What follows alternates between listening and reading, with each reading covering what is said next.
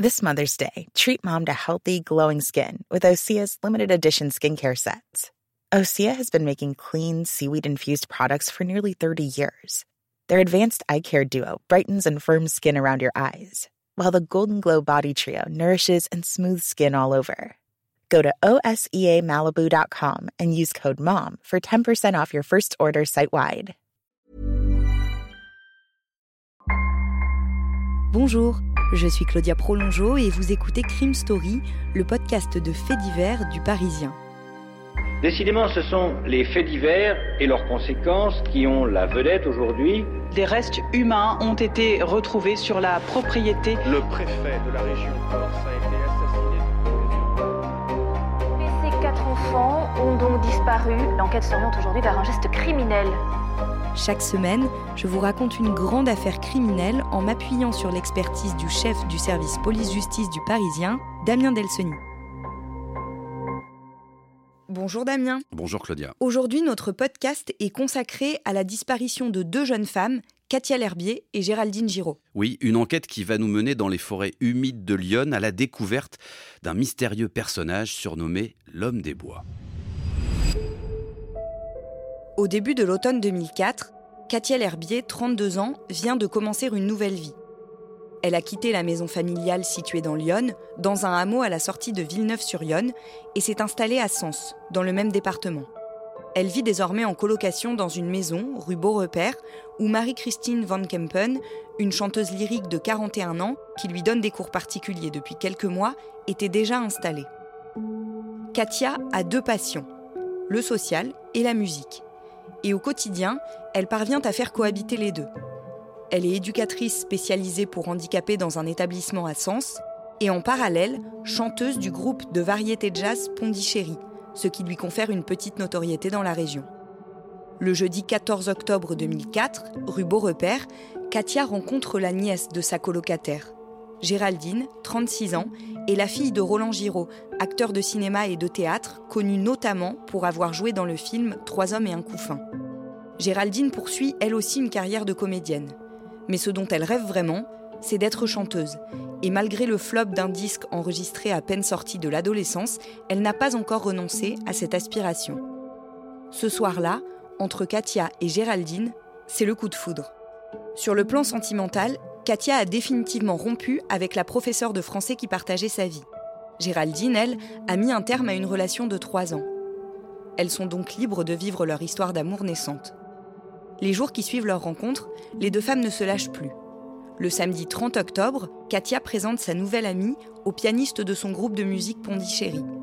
Il est conquis par la personnalité de Géraldine et convaincu que Katia a trouvé la perle rare. Dans la foulée, les deux femmes décident de partir ensemble pour une propriété de la famille Giraud, située dans un hameau à quelques kilomètres de Sens. C'est une maison que la famille a acquise il y a une quinzaine d'années en haut d'une petite rue, à l'Apostole, une toute petite bourgade de 137 habitants, entourée de fermes et de prés, avec moutons, vaches et chevaux. Les volets de cette longue et vieille maison aux murs recouverts de lierre sont toujours ouverts. Le jardin est parfaitement entretenu. Bref, c'est un endroit accueillant, simple, sans esbrouf, et qui sera parfait pour le jeune couple. Le jour de la Toussaint, Géraldine confie par téléphone à une amie son amour pour Katia. Mais étrangement, à partir du lendemain, plus personne n'a de nouvelles.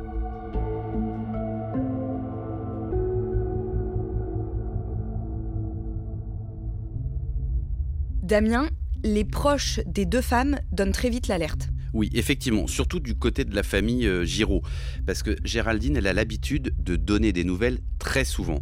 Alors on essaye de savoir à quand remonte le dernier contact pour dater en fait cette disparition. On enquête un peu dans le village, on les a vus pour la dernière fois quitter la maison de famille à bord d'une Peugeot 206 gris métallisé le 1er novembre, un peu après 20h. Il y a même un régisseur qui va être entendu qui va raconter que lui, il a discuté avec Katia le 4 novembre, juste à côté de la rue Borpère, là où elle vit à Sens.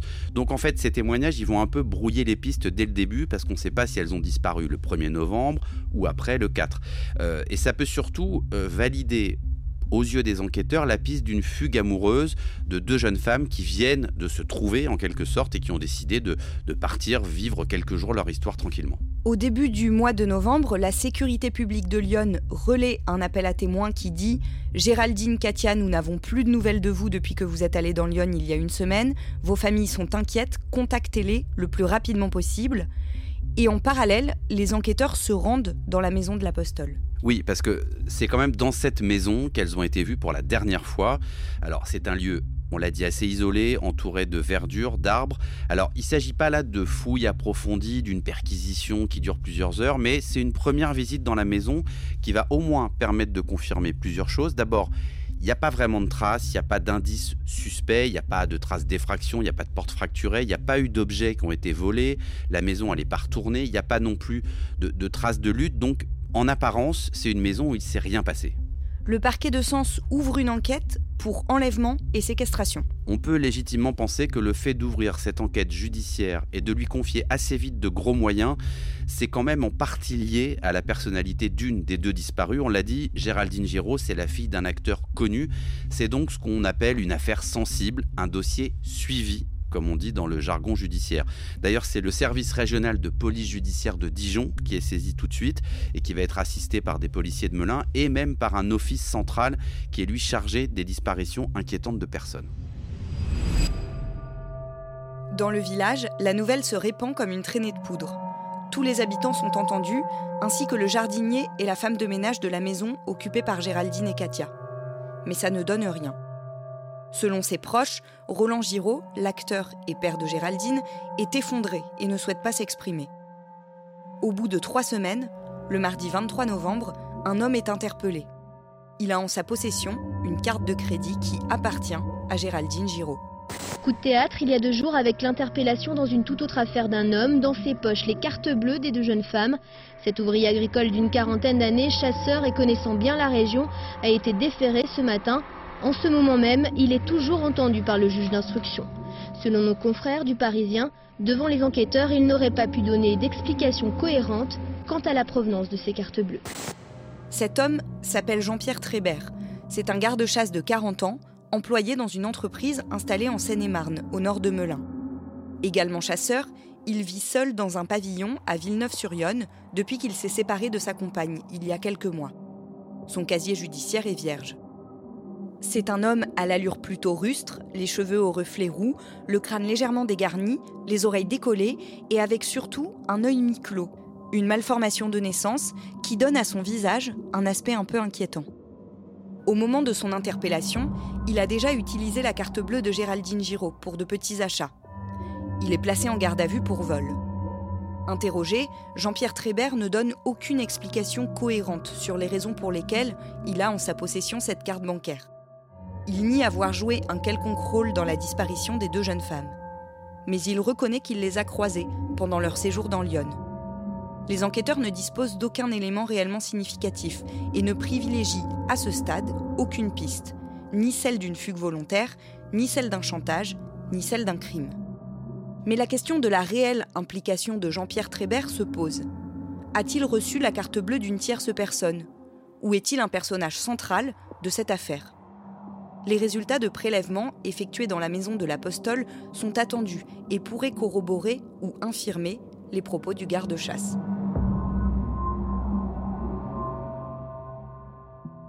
Damien, finalement, le jeudi 25 novembre, à l'issue de sa garde à vue, Jean-Pierre Trébert est mis en examen.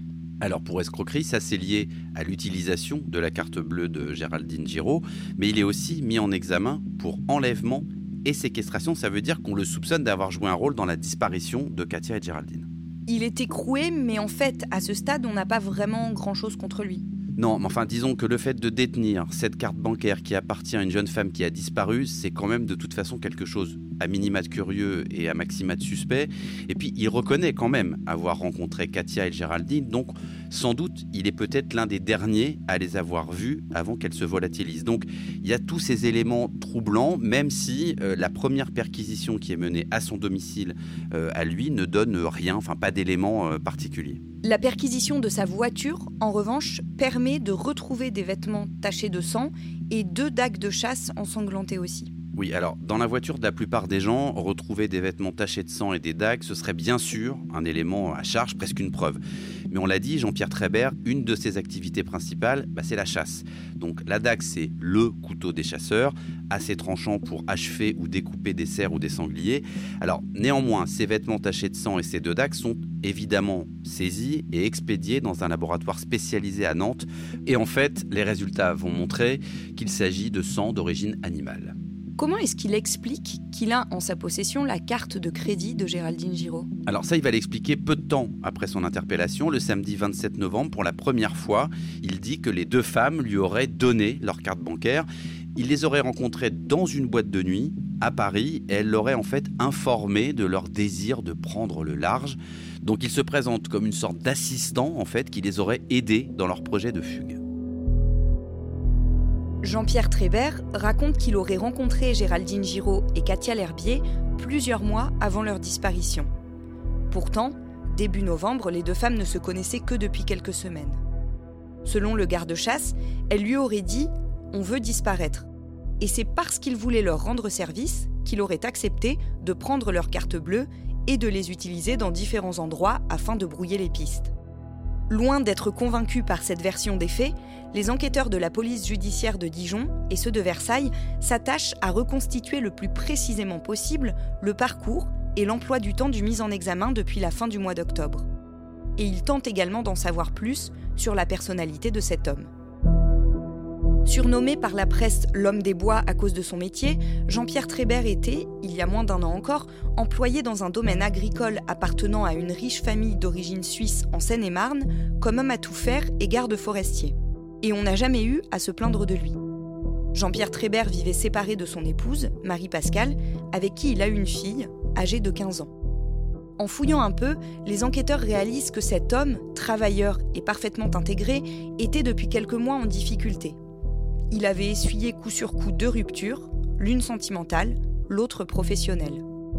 Deux bouleversements qui sont liés à la rencontre d'un même homme, un certain François, qui exerçait lui aussi comme forestier et qui a rapidement convaincu Jean-Pierre Trébert qu'ils méritaient tous les deux beaucoup mieux.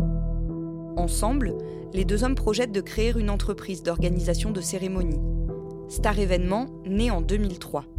Peu à peu, le garde forestier délaisse son emploi et devient l'homme à tout faire de son nouvel ami. Mon mari a été victime d'un escroc, témoigne son ex-femme. Il l'a fait travailler pendant un an sans le payer. Il a continué à y croire, mais c'était peine perdue. Il s'est entêté et on s'est séparés à cause de ça. Les derniers espoirs de fortune du quadragénaire volent en éclats au printemps 2004, lorsque son mentor est rattrapé par une vieille affaire de vol avec violence. Il est écroué et l'aventure de Star Événement se termine brutalement. Elle aura duré moins d'un an l'entreprise est placée en liquidation judiciaire au mois de mai 2004. Jean-Pierre Trébert se retrouve dans une situation financière inextricable. Et c'est alors qu'il croise la route de Katia L'Herbier et Géraldine Giraud.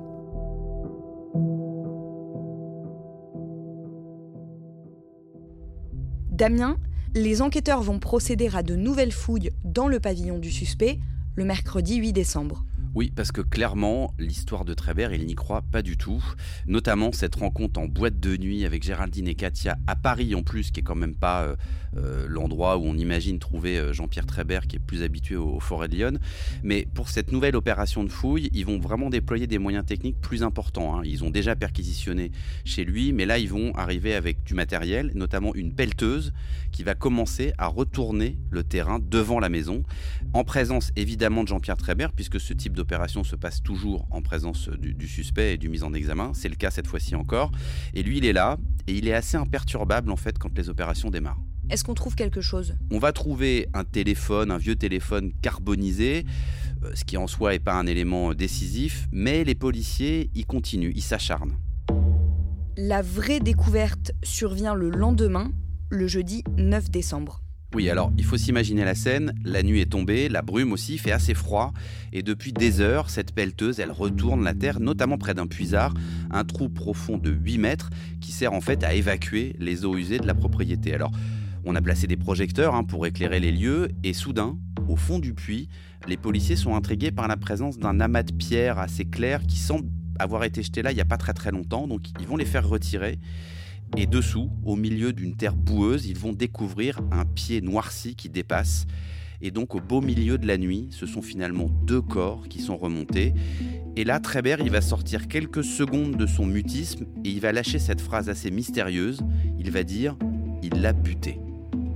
Après deux jours de fouilles, deux corps ont été découverts en fin d'après-midi au fond d'un puits d'eau usé à quelques mètres de la maison du garde forestier. Il pourrait s'agir des corps de Géraldine Giraud et de son amie Katia L'Herbier, disparus depuis le début novembre dans la région. Vous venez d'écouter le premier épisode de Crime Story consacré à Jean-Pierre Trébert, l'homme des bois. Suite et fin de ce podcast dans le deuxième épisode, déjà disponible sur leparisien.fr et sur toutes les plateformes d'écoute. Crime Story est le podcast fait divers du Parisien.